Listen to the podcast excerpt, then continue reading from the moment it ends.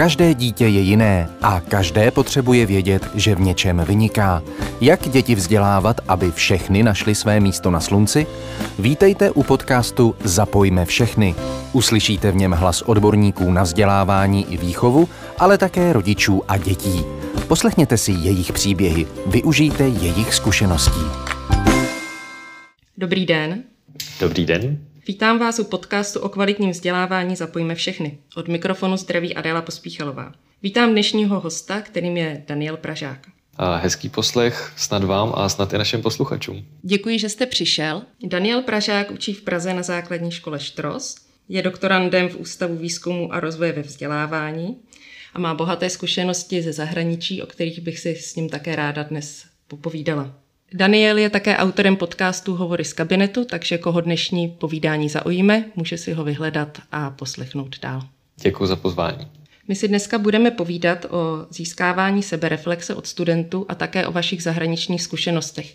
Vy jste hodně cestoval, navštívil jste školy ve Finsku, na Islandu, na Filipínách, byl jste také v Kongu. Co vás během vašich cest a cest po zahraničních školách zaujalo nejvíce? To, co mě zaujalo například v těch severských zemích, tak byla určitá všeobjímající důvěra, bych to tak nazval. Důvěra učitelů v systém a důvěra učitelů v žáky a důvěra žáků v učitele. Když to řeknu úplně konkrétně, tak na jedné škole, střední škole, jsme se pak potkali se členy studentské samozprávy, já jsem tam s nimi strávil den a dostali jsme se k takovému tomu klasickému prezentuje o své škole eh, k nějakým jako hlubším a neformálnějším diskuzím a uvízla mi v paměti věta, já to řeknu prostě z toho překladu, máme tu dobré učitele, máme tu horší učitele, ale nemáme tu učitele na no. Uh, we don't have shitty teachers. A to mě překvapilo. Vlastně uh, jakým způsobem na ně nahlíželi. A třeba tady ta konkrétní Eh, studentka Elza říkala, jsem přesvědčená o tom, že každý z těch učitelů dělá to nejlepší pro nás, co může. A to byla pubertální středoškolačka. A stejně tak, eh, když se vemu příklad jednoho fyzikáře, tak, taky z Finska, tak eh, s ním jsme se třeba bavili o kurikulární reformě, to znamená reformě jako obsahu vzdělávacích cílů. A, a on říkal, já úplně nesouhlasím s tím obsahem, ale jsem přesvědčený, že ministerstvo udělalo všechno pro to, aby nám to vysvětlilo. Ale prostě ta moje pozice, filozofická, pedagogická, je někde jinde. A přiznám se, že když jsem si promítnul některé minulé diskuze s různými kolegy a s různými studenty, tak mě to přišlo hodně jiné, než třeba u nás, u nás v Čechách. A kde tedy vidíte problém, co by čeští učitelé mohli udělat, aby tu důvěru získali? Myslím, že eh, jedna z těch věcí, a ani ne tak eh, možná učitelé, i když taky můžeme udělat lecos, ale to, co si myslím, že byla, byl dobrý krok, bylo, když při přípravě strategie 2030 a eh, vlastně se zapojila mnohem širší paleta v tom sběru těch podnětů a následně i v tom připomínkovém řízení, připomínkovacím řízení, že mohlo být mnoho, mnoho aktérů, mnoho i konkrétních učitelů zapojeno, že se skutečně konaly kulaté stoly a minikonference po celé zemi a každý učitel měl možnost zjistit, co je strategie 2030, bylo to vysvětlováno. To se domnívám a přestože mi není úplně tolik, abych všechno pamatoval, tak se tu i co říkali uh, služebně starší kolegové, nestalo zatím. A myslím si, že tohle je jedna z těch věcí, která může přispívat k tomu, aby učitelé měli důvěru v systém.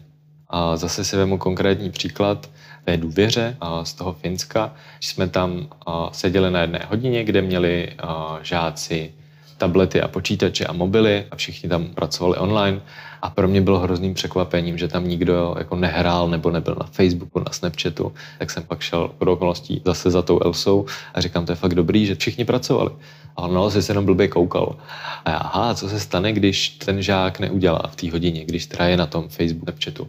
Ona, no tak to je jasný, ten učitel ví, že si to ten žák dodělá potom doma, aby to měl hotový na tu další hodinu. A, a tak se vám, a to když to neudělá, a teď to bohužel nebude moc, eh, nebudeme moc předat v tom podcastu, ona na mě vrhla takový jako pohled, jestli to úplně dementní nebo co, že je přece jasný, že to ten žák udělá. Že nějaký ten pocit je jako zodpovědnosti a toho, že úkoly se plní, slovo se drží, tak se obávám, že to není něco, co my úplně máme eh, v naší české povaze. Na rozdíl třeba eh, od, toho, od těch severských zemí. Určitě by se na tom dalo zapracovat už od začátku vzdělávacího procesu. A možná nejenom důvěra, ale i ta osobní zodpovědnost a to, že mám vliv na, na svoji práci, beru ji za svou. Myslím, že v některých, některých hodinách, věřím, že jich je pořád méně, jsou žáci především příjemci toho, co na ně učitel valí, chrlí, co jim říká nebo co si opisují. A v tu chvíli samozřejmě oni nejsou tou součástí, oni jsou ti příjemci, ale ve chvíli, kdy překlopíme tu roli a vtahujeme žáky do toho procesu, aby oni byli spolutvůrci, tak se domnívám, že právě ten vztah k tomu dění a k té nějaké zodpovědnosti u nich můžeme budovat. Aspoň taková je moje malá, ale moje zkušenost. A na to jsem se vás právě chtěla zeptat, jakým způsobem vy pracujete s dětmi ve třídě, jak jim dáváte prostor a tu důvěru, věříte jim, že udělají to, co mají a jsou zodpovědní. Jak na to jdete? Věřím, že řada, posl- řada lidí, kteří si pustí uh, tento podcast, tak zároveň je to třeba ta samá sorta lidí, co už někdy četla knihy líného učitele Roberta Čapka nebo zná principy formativního hodnocení od Dylana, Dylana Williama. Kdo by ne, tak prosím všechny se dají koupit. Formativní hodnocení vydává například edukační laboratoř. A jde z mého pohledu jednak o nějakou paletu, paletu aktivit, konkrétních, které používám jak třeba formou exitek, to znamená na konci hodiny vlastně jako jakási propustka, dávám aktivitu, která mě sbírá zpětnou vazbu. Ta z těch, eh, říkám, instantních, jednodušších je třeba, že žáci ukáží eh, na prstech jakou známku by dali učiteli, tak to zase podporujeme známkování, ale další je třeba metoda, kterou mám eh, od své kolegyně Danči Čechové, Buffer Pračka Koš, kde žáci mají říct, co si odnáší z té hodiny v kufru, co si chtějí zanechat, co jim přišlo užitečné, pračka, to, co by potřebovali ještě probrat, to, co jim třeba není úplně jasné, nebo ne úplně jim to vyhovovalo, potřebovali by si to usadit, no a koš je celkem jasný. Co jim přišlo úplně nadbytečné, zbytečné, co je v té hodině štvalo a co by se třeba už nemělo opakovat. A myslím si, že už jenom tím, že dáváme uh, žákům prostor se takhle vyjádřit, pak je důležité ve chvíli, kdy nám uh, hodí do koše celou hodinu, tak aby jsme oddělili to, co jsou naše ega a to, co je ta naše učitelská osobnost. A přijde mi důležité se opravdu zamyslet nad tím, uh, jestli teda nemám něco změnit. Nejenom se nad tím zamyslet a rozhodně za to pak žáky nepenalizovat, když projeví svůj názor. I to se bohužel někdy děje. Ale skutečně to překlopit. Já mám takový no, zase příklad. Přiznám se, že mě úplně nedává valného významu dělat z každé hodiny zápis do sešitu. A i protože jsem to sám jako dítě nesnášel a že ty svoje hodiny přírodopisu mám stavěné trochu jinak. Ale část třídy vyjádřila velké přání, aby, abychom ty zápisy měli. Vedla se o tom diskuze, ta třída se na tom shodla, tak já jsem následně svoji výuku začal upravovat tak, aby i ty zápisy byly k dispozici. Že sice mě to jako učiteli nedává takový smysl, ale dává mi velký smysl, aby ti žáci viděli, že ten jejich názor beru a že se podle něj snažím také řídit, protože oni jsou ti zákazníci. Ptáte se svých žáků na zpětnou vazbu třeba i tím jednoduchým způsobem každou hodinu, nebo je to jednou za 14 dní? Jak často jim dáváte prostor se vyjádřit? Já jsem teď mluvil o těch exitkách nebo mm-hmm. o nějakém jako širším sběru, ptáme se, diskutujeme, ale jsou i, uh, jsou i další metody a mohli bychom tu sedět dlouho, ale skutečně doporučuji ty publikace, které jsem zjistil. Ty drobné aktivity se snažím dělat uh, v rámci každé hodiny. Přijde mi to, přijde mi to důležité Lhal bych, kdybych řekl, že to po každé stihnu. Ale snažím se eh, na závěr každého tématu nebo každého nějaké jako větší aktivity, třeba protože hodně, eh, hodně pracuji se skupinovou prací a třeba několika hodinovými projekty, tak v závěru takové akce a sbírat tu zpětnou vazbu i třeba na způsoby práce, jestli jim to vyhovovalo. A přijde mi hodně důležité zároveň vést žáky nejenom k tomu, aby a přijímali hodnocení od učitele, což je to, co tak nějak děláme normálně, aby dávali to hodnocení učiteli, ale také, aby se snažili hodnotit sami sebe. Možná trochu teď předběhnu, ale konkrétní příklad. Já jsem v angličtině, kterou jsem učil ještě minulý rok, je nechával, ať si testy opravují sami a ať si i sami navrhnou známku. Vždycky jsme to pak prošli, zkontrolovali jsme, aby to všichni měli správně. A samozřejmě přijde ta otázka, co když si ten žák dá lepší známku, než by mu odpovídala. A moje zkušenost je taková, že žáci si zpravidla známkují tvrději, přísněji, než bych je oznámkoval já, ale samozřejmě nastaly ty momenty, kdy si uh, ten žák, který by měl třeba trojku, tak si navrhl jedničku a zkoušel to. A já jsem mu řekl, hele, jestli si to tak myslíš, jestli to tak cítíš, uh, ano, já ti tu jedničku do té školy online zapíšu, protože to je v rámci toho, co děláme. Co na to třeba spolužáci? Vysvětlili jsme si to. Já, se, já, jsem, já jsem řekl, že to je prostě uh, o té důvěře, a já věřím těm lidem, že k tomu přistupují zodpovědně a, a neopakovalo se to. Na, naopak si pak dávali právě ty, ty přísnější známky. Každopádně jsem, a, jsem začal třeba používat systém, systém hnízd, který jsem psal od tého velkého učitele Františka Tichého, ředitele přírodní školy, kdy a, žáci jsou rozděleni do skupin a každý člen skupiny zodpovídá za všechny ostatní, aby měli to téma naučené. A tam se to třeba používá při zkoušení. To prostě zkoušení všichni a nedostanou známku, pokud to neumí všichni jejich kolegové. A já jsem to tady udělal tak, že se opravovaly ty testy a opravovaly se v těch hnízdech a každý tam měl nějakou zodpovědnost.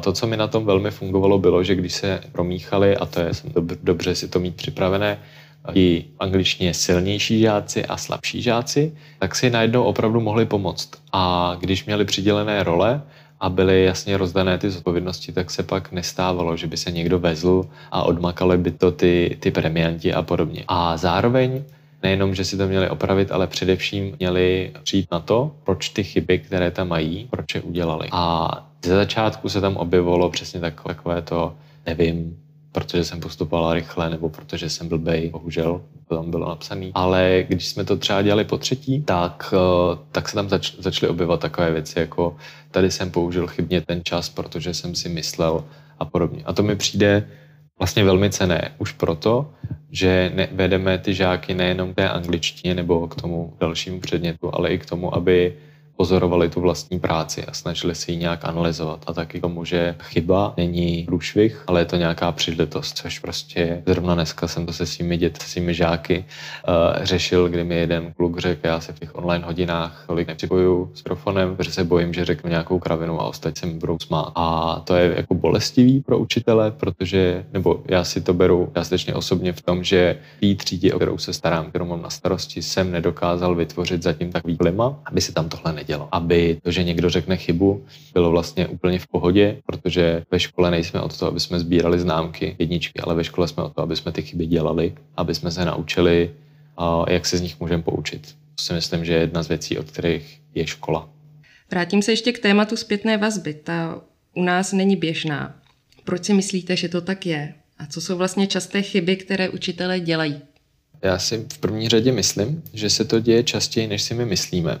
A na to odpovím nejdřív, eh, že si myslím, že v našich školách a vůbec jako češ, čeští učitelé málo ukazujeme tu naší dobrou praxi, protože se bojíme, že, nebo protože to je tak nastaveno, že když někdo ukazuje tu dobrou praxi, tak se automaticky vytahuje a, a podobně. Viděl jsem mnoho kolegů, kteří uh, pak si řekli, tak já radši nebudu nebudu to dávat ven. A protože to neukazujeme ven, tak si pak myslíme, že většina českých škol je Mordor a, a jestli jsou nějaké dobré, tak jsou třeba, třeba v Praze, ale hlavně ty soukromé. Není můj názor, to je to, co si myslím, můžeme v poslední době občas řečit z médií, že je to velká škoda. Myslím si, že těch škol je celá řada a znám uh, různé školy po celé republice, základní, střední, soukromé, státní, které s tím pracují. A to, co mi přijde jako klíčové, je, aby ti žáci viděli, že je ta jejich zpětná vazba braná vážně. A jak to řekl nejmenovaný severočeský politik, já sice mám žákovský, žákovský parlament, ale ten může tak maximálně rozhodnout o tom, jaký gauč, jakou barvu bude mít gauč, tak to není úplně ta cesta. A nechtěl bych být na takové škole ani jako učitel, ani jako žák, ale to, když ti žáci vidí, že mohou, mohou něco ovlivnit a především, že mohou ovlivnit skutečně tu výuku. Že ten učitel přímo v té své klíčové činnosti bere ten jejich názor. je mimochodem, to mi říkal můj školitel, jak se jeden z indikátorů toho, že ta žákovská samozpráva tam k něčemu je, a tak navrhoval, že nejenom, že může rozhodnout, jaký, jakou barvu bude mít gauč a jaká akce se bude na škole konat, ale také to, jestli ta žákovská samozpráva se může vyjadřovat přímo k výuce a k těm obsahům. A můžeme si teď říct, že to je úplné sci-fi a úplný ústřel, aby například žáci se vyjadřovali k tematickým plánům, ale jsou země, kde to je úplně normální a například je to trapné, zase na to zase říct, ale konkrétní příklad, ale jsme ve Finsku, kdy do té kurikulární reformy přímo byli uh, začleněni i sněň a jako vlastně ti, co dávají připomínky a ti, co se k tomu vyjadřují. Ale něco takového jsem viděl třeba i na Islandu. To jsou opět severské země, ale pojďme se podívat třeba na Filipíny, kde vy jste také strávil nějaký čas a navštívil místní školy. Tam je situace určitě jiná. Ve třídě je daleko více dětí. Četla jsem, že až 60 dětí ve třídě. Jaký tam je vztah mezi žákem a učitelem? To, co mě, to, co mě překvapilo, bylo, že Jednak to, že učitel tam je skutečná a popisovali to všichni, jako jak, jak žáci, děti, lidi, prostě někde, někde, co jsme se bavili třeba s taxikářem. Takže ten učitel je skutečná autorita až do té míry, že třeba když se manželé hádají, tak tak zajdou za tím jako svým učitelem a ptají se ho prostě na ten názor, aby je rozsoudil. A to, že by tam ty děti nezlobily, to není pravda, to mám zase od těch dětí, se kterými jsem se tam bavil. Ale zároveň, co se týče toho managementu třídy, tak věc, která mě zaujala a která mi přijde ke zvážení, je takzvaný prezident třídy. A není to něco jako zástupce eh, v žákovském parlamentu, to taky, ale je to člověk, který funguje jako pomocná ruka učitele. To znamená, a když se on Miko se jmenoval, tak říkal, mojí starostí je, aby moji spolužáci tady nedělali kraviny a pokud ty kraviny dělají, tak abych je usměrnil. Samozřejmě pak mě občas nemají rádi, ale já jsem se jednou nechal zvolit třídním prezidentem, tak to prostě budu dělat. Převzal na sebe tu zodpovědnost. Převzal na sebe tu zodpovědnost a Samozřejmě, ano, říkal, někdy jsem za idiota, někdy to moc nejde, ale uh, jsem rád, že pomáhám tomu učiteli v tom, aby prostě ty hodiny uh, běžely dobře. Tak to mi přišlo docela zajímavé. Mimochodem, když jsem uh, mluvil o tom, že ten učitel je autorita, osobnost a podobně, tak uh, nejde jenom o to, co říkají lidé, ale i o to, jak se k těm učitelům chová ten systém. A tam se děje, že když učitel odchází do důchodu, tak se děje obrovská, samozřejmě jsme na Filipínách, takže obrovská uh, oslava té jeho práce.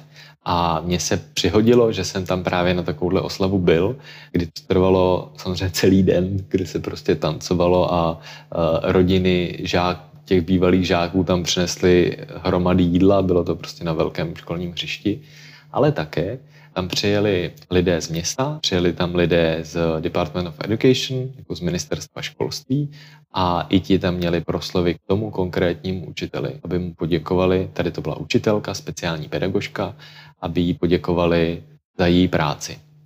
A to jsem si říkal, ano, tak to je jeden z těch prvků, kdy prostě pak si těch učitelů teda vážíme, protože ukazujeme i jako společnost, že oni tady udělali něco velkého. Tak jsem si říkal, to kdybychom přenesli do České republiky, to by bylo krásné. Já jsem zažil, že když odcházela paní učitelka, tak dostala kitku a bombonéru eh, na svý poslední pedagogické radě, kde je taky hezký. Vím, že někde se nestane ani to, ale takováhle sláva i s účastí prostě honorace, to myslím si vysílá nějaký vzkaz. Můžete začít u vás na škole. Jo, už jsem to doporučoval na radnici. Když vás poslouchám, mám pocit, že v českém školství, respektive českým učitelům, chybí sebe důvěra. To není to, co říkám já, Bohužel uh, teď to bude alibismus, ale říkají to i data. A když se podíváme na výzkumy OECD, a teď netrefím ten správný, tak řeknu rovnou všechny, PISA, TIMS a PIRLS, myslím, že to byl PIRLS, tak mě když tak někdo z posluchačů opraví, tak v uplynulých letech se sbíralo, sbíralo to, jak učitelé v celém OECD věří tomu, že mají vliv na výsledky svých žáků. A my jako čeští učitelé jsme byli skutečně na konci. Můžeme se bavit o metodologii toho sběru, o tom, jak je takový výzkum průkazný. Na druhou stranu se domnívám, že uh, pokud bychom spochybňovali výzkumy OECD, tak už tady můžeme spochybnit asi každý uh, podobný výzkum. A pro mě je to velmi zajímavé v kontextu toho, jaké výsledky mají ti učitelé. Protože asi řada posluchačů na ten graf toho, kde se nachází Česká republika ve výdajích na vzdělávání. Kdo by to nevěděl, tak se nachází dlouhodobě bohužel úplně na konci. Ale když se podíváme na, té, na ty výsledky žáků, například v té matematické nebo čtenářské nebo přírodovědné gramotnosti, tak to tomu neodpovídá. A odpovídá to, co jsem viděl ty poslední, nějakému mírnému podprůměru, což není nějak hvězdné, ale ve chvíli, kdy to srovnáme s těmi, s tím, jaké zdroje do toho vzdělávání jdou a co uh, s tím děláme, tak by se dalo říct ono, uh, ono slavné za málo peněz, hodně muziky. A to si myslím, že vystihuje práci českých učitelů. A i přesto si nevěříme, věříme. Podpořme tedy sebedůvěru našich učitelů. Vy jste navštívil hodně škol, byl jste v různých zemích, ale co vám přijde úžasné tady v Čechách? Já se přiznám, že mě, i když, když se mi z toho kroutí jazyk říct, že jarní situace přinesla nějaká pozitiva, tak to, co přinesla jarní situace a to, co se teď znovu objevuje, tak je nebál bych si říct akcelerace nějaké spolupráce a sdílení. To, o čem jsme tady mluvili před chvílí, že se třeba bojíme to ukazovat, tak najednou celá řada učitelů začala zkoušet nové věci úplně, úplně jinou kvantitou, že všichni asi zkoušíme nové věci, byla nuda učení. Ale začali zkoušet nové věci, začali sdílet mezi sebou, začali se sítovat a příklad na Facebook na Učitelé Plus, tak má každotýdenně až stovkové nárůsty. A myslím si, že to, že jsme prostě naskočili na nějakou vlnu pojďme s tím něco dělat, pojďme ty naše děti podpořit, to nejvíc víme, pojďme inovovat tu naší výuku, takže se povedlo. A to je možná ta další věc, že český učitel, proto nemám žádný podklad v datech, to je mo- moje pouhá dojmologie, ale mám pocit, že je prostě srdcař. A, a zase vlastně tady si ta data můžu vzít, když se bavíme o tom, že učitelé odchází například kvůli platům, tak výzkum chtějí zůstat nebo odejít z Brna, ne jako jestli chtějí zůstat nebo odejít z Brna, ale z Brněnské Masarykovy univerzity, tak říká, že ty tři hlavní důvody odchodu začínajících učitelů nejsou plat, ale je tam, je tam například absence podpory a vlastně ten plat je až někde jako podstatně níž. A to je mimochodem dobré, že natáčíme tady zrovna na Národním pedagogickém institutu, který se třeba skrz projekt SIPO o tu, projek- o tu podporu učitelům snaží. Ale že ten český učitel opravdu je schopný se pro ty děti někdy až obětovat. A já to vidím na konkrétních příkladech a teď to bude smutnější, ale mých spolužáků z fakulty, kteří třeba neměli to štěstí a škola, na kterou nastoupili, tak je opravdu ždímala ale oni měli ten postoj, já tu, já tu prostě zůstanu, já to vydržím kvůli těm dětem. Ještě jednou bych se ráda vrátila ke zpětné vazbě. Vzpomenete si na něco, co vám někdo z vašich žáků napsal nebo řekl, na co nezapomenete? Ano, uh, takových situací je spoustu, protože v té třídě, kde jsem se pak stal třídním v průběhu minulého roku, tak uh, s žáky opravdu pracujeme na tom, aby mi oni mohli napsat cokoliv.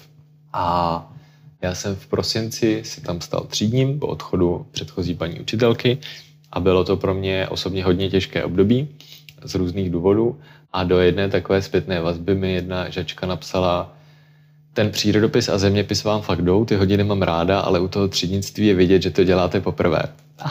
byl, to ten, byl to ten moment, kdy já jsem se teda trochu rozesmutnil, ale pak jsme si sedli, protože já jsem si jí zeptal, jestli si o tom můžeme jako pokecat a ona mi vlastně velmi dobře snesla argumenty k tomu, co prostě byly chvíle, které třeba už jsem úplně vytěsnil, nepamatoval jsem si tu situaci, a kdy jsem si já zachoval vlastně k ním neférově, a nebo protože jsem měl nervy, tak jsem prostě byl podrážděnější a ty děti si to nezasloužily, nevěděli, proč se to děje.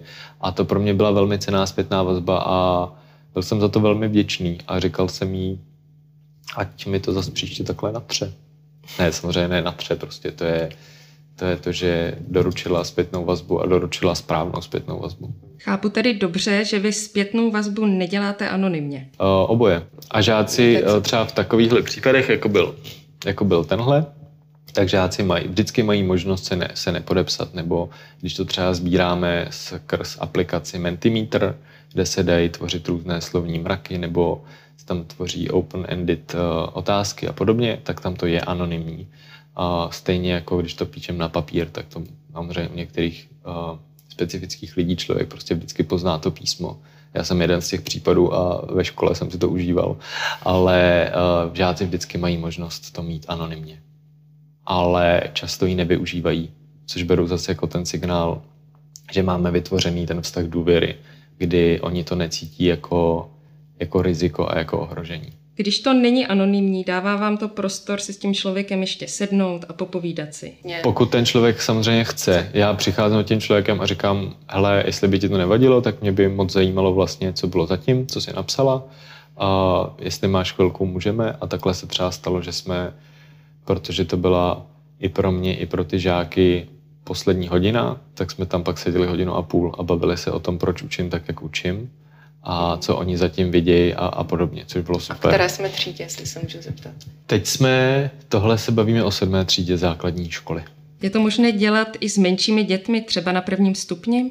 Znám učitele, který to s těma dětma dělají a kterými jsou velkou inspirací. Ptám se proto, že často zaznívá argument, že tyto mladší děti na to ještě nejsou zralé. Necítím se být odborníkem v této oblasti, necítím se být obecně odborníkem, ale uh, zkušenost některých uh, kolegů a kolegyň, kteří to tak dělají, tak mě vede k tomu, že to jde. Funguje u vás na škole sběr zpětní vazby celoškolně, nebo je to jenom na učitelích? Oboje. Oboje.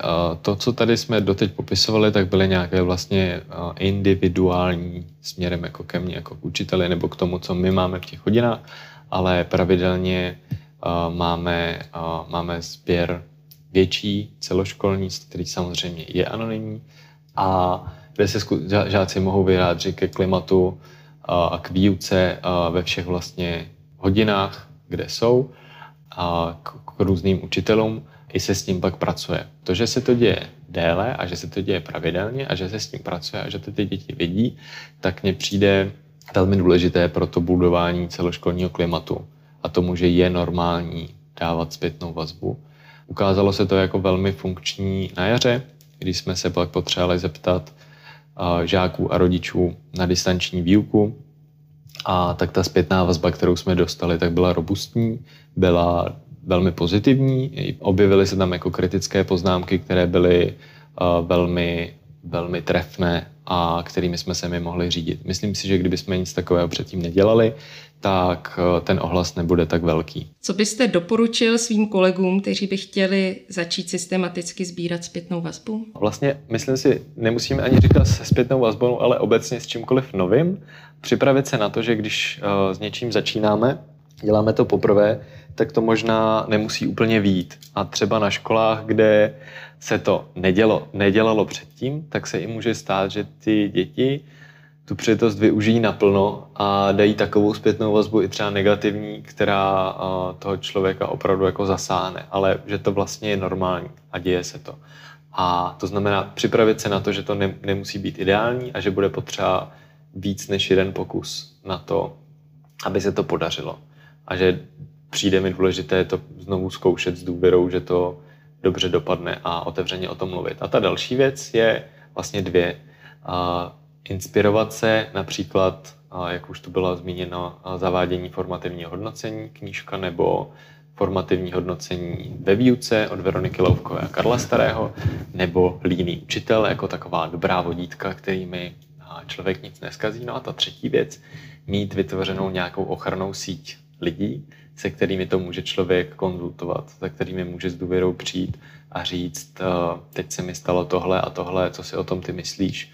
A nebo i lidé úplně mimo školství, u kterých se může člověk uklidnit. Tak to je taková dobrá věc pro prevenci syndromu vyhoření nebo přestání s dobrými pokusy.